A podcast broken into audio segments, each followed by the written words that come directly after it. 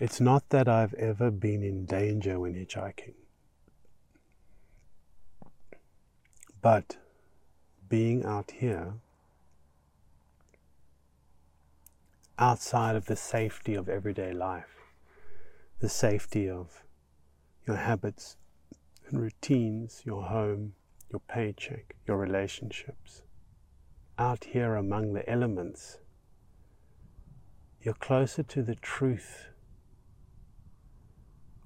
Out here, death is obvious.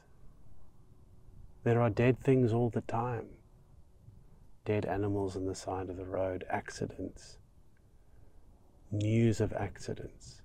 There is the knowledge that someone might not reach their destination. In normal life, death is not obvious, yes, and it's fully a half of what makes the world. It's what gives life meaning. And that is what I learned hitchhiking. Death is what gives life meaning. Because this moment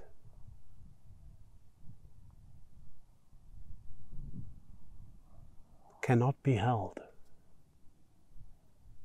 We must let it go. We have no control. And so hitchhiking is an exercise in that. It's an exercise in the one control I seem to have, which is I get to choose on which road I stand and when I put my thumb out. That is what this book is about standing on the edge of life and looking out. I mean, the great mystery. I mean, the reason behind it all. I mean, God. This book is about the truth that my time is short. This book is about the truth,